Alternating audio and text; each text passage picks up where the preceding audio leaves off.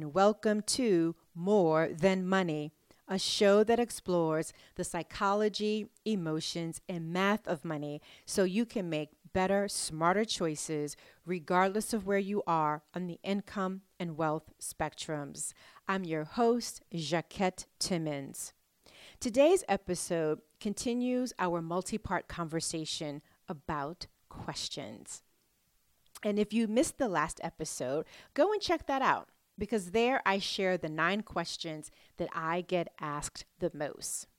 And as promised, today I'm going to share with you the questions that I wished people would ask me. Now, to be fair, actually, it's not so much about what I wish they would ask me, and it's more about what I really wished that they would ask themselves, even if they're using our exchange um, as a sounding board to think out loud. But before we dive into that, I wanted to remind our listeners who are small business owners and entrepreneurs that Friday, October 25th, will soon be upon us. And that's the date of the pricing retreat that I am hosting to help you tackle pricing from all sides the financial, the emotional, the personal, as a way of helping you answer the ever present question what should I charge for this? The retreat is a one day small group experience about how to price your genius and become confident in what you charge. During the day, we'll examine the different relationships that influence the prices you charge and how each impacts your bottom line and your personal financial health, too. In the Zone, How to Price Your Genius happens live and in person in New York City, where there's learning, group discussion, self reflection, and breakout sessions so that by the end of the day, you'll have a pricing strategy that you're confident in. Have I piqued your, piqued your curiosity? Well, then, fantastic. Check out the quick training slash sneak peek video that I created so that you can get a taste of what you will experience the day of. You can go and watch that video by going to jacquettetimmons.com forward slash hidden dash impact Again, jacquettetimmons.com forward slash hidden dash impact.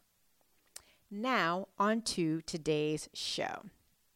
I'm curious, when you hear the phrase money is a tool, what comes to mind for you? Do you consider it a tool for getting what you need and want, whether that's more time or things that will make managing your life a bit easier or things that will support you in helping you to achieve your goals.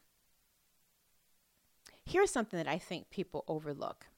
Money is absolutely a tool for doing all of those things in terms of helping you get what you want and what you need. But in my opinion, it is also one of the best personal development tools.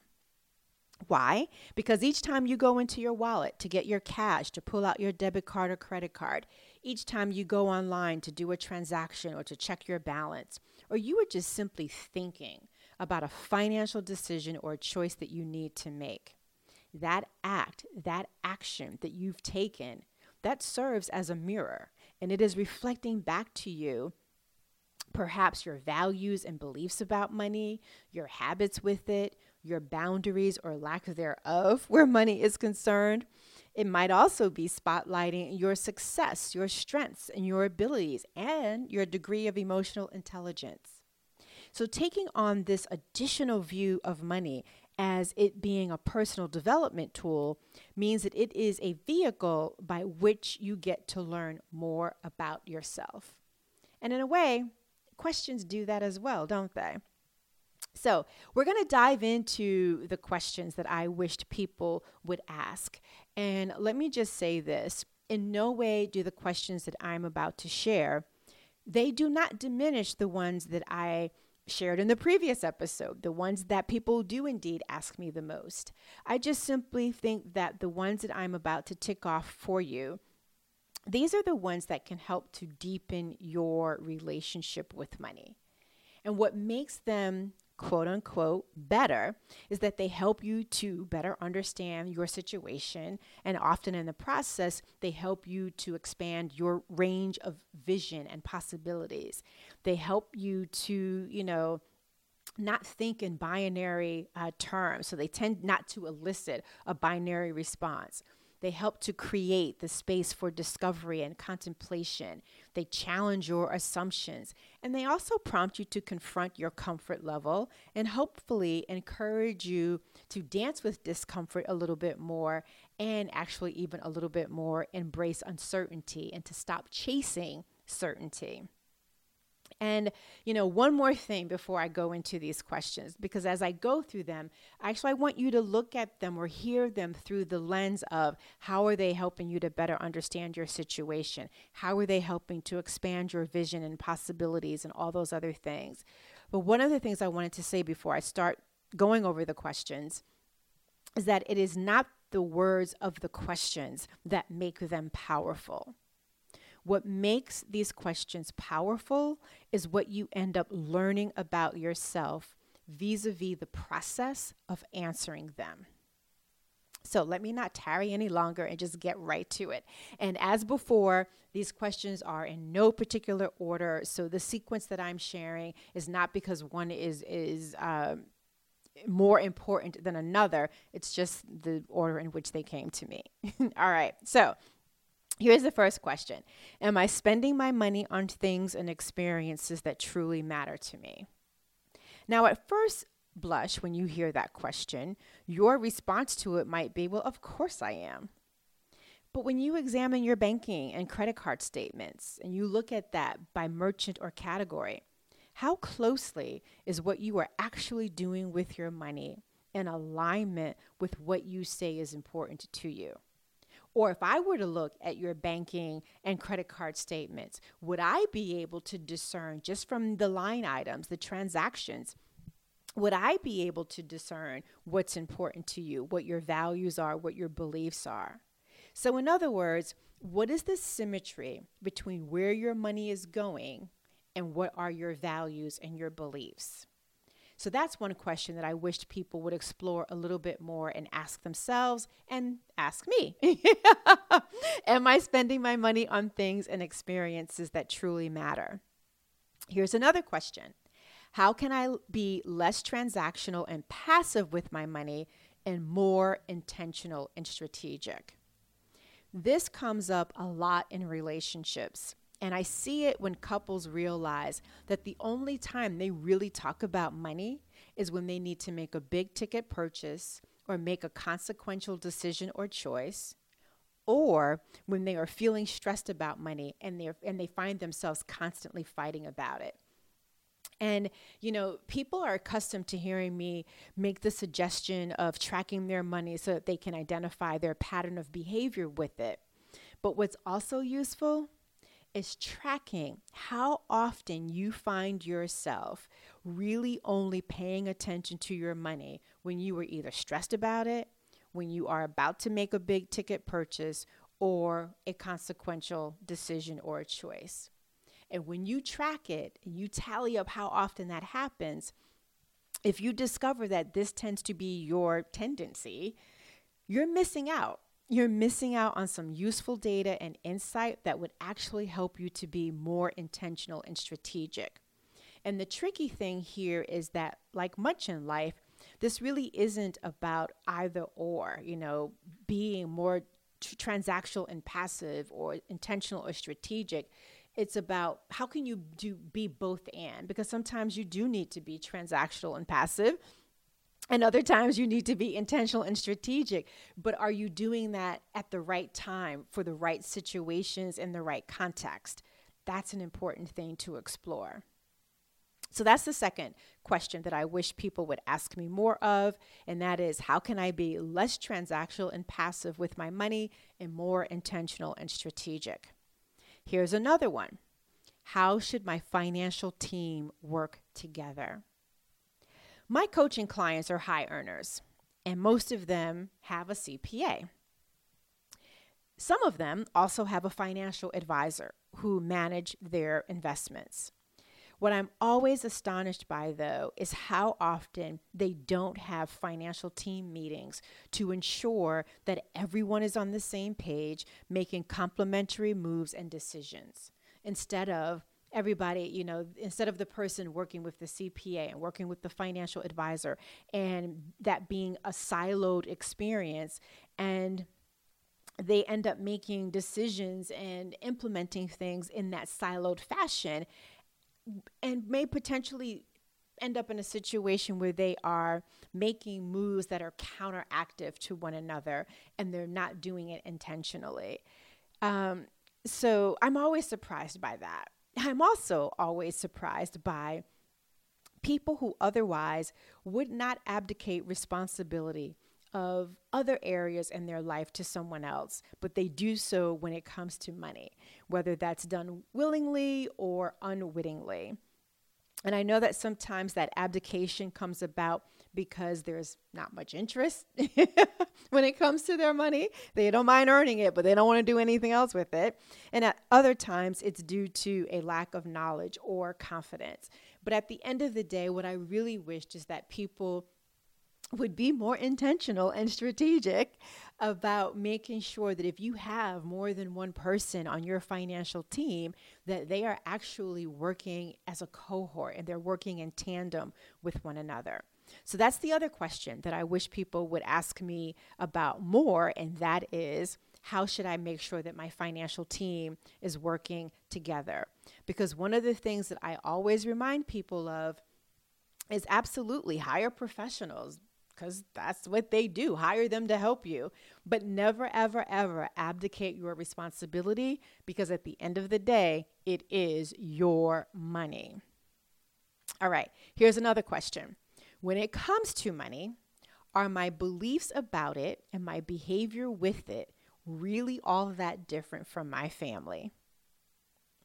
So, what's interesting about this question is that some people, and, and this really comes out in a lot of my coaching engagements, some people, they will swear that they are not like their parents or whomever raised them when it comes to money.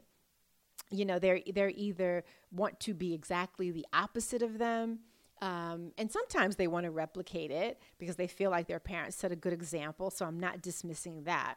But this is more in those instances where someone wants to do the exact opposite of their parents.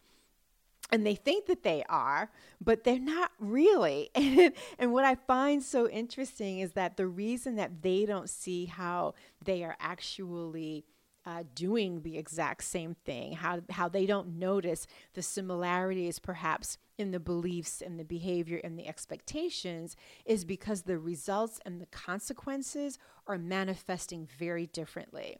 And some of that has to do with you know your purview in terms of the perspective right? Your perspective as an adult is very different than when you were a child or a teenager. So that's a piece of it but I just always find it really, really fascinating how people don't see how they are actually continuing the thing that they actually don't want to continue. So, one question that I wish people would ask me more of is how can I really make sure, especially if you want to change a you know family history when it comes to money how can you make sure that you are indeed doing something different and that it doesn't just look like it or feel like it, but really is the same?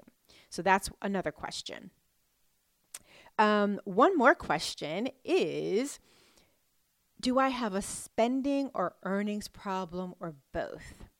And, you know, this is another one of those seemingly binary questions that isn't, right? Um, and what do I mean by that? It's a question that anyone that feels overwhelmed with their debt ought to ask themselves. And on the surface, it could appear to be a yes or no question, but it's not. Because here's why. Far too many people often look at, you know, tackling debt solely by cutting their expenses. And that may indeed be what's needed. But once you reach the point where there's nothing else to cut, what do you do? And, you know, here's where this really becomes, I think, a powerful question. When you realize that if it turns out that you need to earn more money, that may upend emotions and matters of confidence and courage that you would never have to address, that you would never become aware of if you only focused on how much more can I cut, how much further can I cut, etc. So that's another reason why I really like this question and, and wish people would ask this, especially if they are uh, challenged with debt. Another question How are the five people that I'm spending the most time with affecting my relationship with money? More specifically, how are these people affecting your beliefs about money, your behavior with it, and what you believe is possible when it comes to your earning potential, how much you can save, how much wealth you can create, and what kind of lifestyle you can have and support? Yeah, I know we are all adults. We're no longer in middle school or high school. But that doesn't mean that we don't travel in our own little tribe. That doesn't mean that we aren't influenced by our peeps. And this becomes really, really tricky if let's say for example one of your metrics for professional success is how much you earn or how much revenue your business is generating or how much wealth you've accumulated. But the people that you are spending the most time with the people that you care a lot about eschew the pursuit of wealth. How do you reconcile the internal tension that that that may potentially cause for you and how does that tension affect the quality of the decisions and the choices that you are making? So, these questions, you know, again, I think anyway, really go a little bit deeper and they help you to explore territory that A, seemingly binary questions alone won't help you to tap into, but also they just go a lot deeper than the ones that I shared in the previous episode that I tend to get asked a lot. So let me just bring us to a close on this particular episode and share this. All questions serve a purpose. So technically, no question is bad. Whether we're talking about the questions from last time when I was talking about here's what I get asked the most, or we're talking about the ones today. It's just that the ones today I feel are better than the others. And I feel that they are better than the others because they are inviting you to go deep and they're inviting you to learn more about yourself and those around you. And like I said before, one of the things that I hope that they are doing is they're helping you to check some of your assumptions and to challenge yourself in terms of expanding your range of vision and possibilities. Asking any question, really, but definitely asking these questions that I just shared today is how you turn money into a personal development tool. It's how you end up deepening and having an even better relationship with your money. And at the end of the day, we all have a relationship with money, so why not do whatever we can to make it better day by day, week by week, month by month, year by year? Because as I've said in previous episodes, your relationship with money will be one of the longest relationships that you will have. So why not do everything that you can to nurture it and make sure that it's the best that it can possibly be? All right. So the next episode, there's, there's another one. Um, and so there's another part of this theme that I want to explore as we continue talking about uh, questions. But in the next episode, what I will also do is I will share with you how you can submit a question for me to answer. Because we will round out this series with an episode that is entirely dedicated to me answering as many of your questions as I possibly can. So, come back. Listen to the next episode for that content, but also for an opportunity to be able to submit your questions. And I may not be able to get to every single one of them, but again, I will try to do so. Um, I will try to get to as many as I possibly can. Well, all right, folks, that brings us to the end of today's episode, and I so appreciate you tuning in and listening all the way to the end. And again, for the small business owners and entrepreneurs in our midst, if you want to find out more about in the zone, how to price your genius, the small one day group retreat that I am hosting on Friday, October 25th, go to jacquettetimmons.com forward slash hidden dash impact. Again, jacquettetimmons.com forward slash hidden dash impact. I would love the chance to work with you on how to price your genius and become more confident in what you charge. Again, thank you so much for listening. I know you have so many options when it comes to podcasts, and I appreciate you cl- including this as one of those. If you're not already a subscriber, you can do so on Apple Podcasts or Spotify. And when you are there, please leave a rating and a review. And if we are not connected on social media, let's get that corrected on Twitter or Instagram is where you can find me. Just put my name in the search bar and you will find my appropriate handle, and we can be connected there and perhaps continue this conversation on any of those platforms as well. So until next time, remember it is about more than money.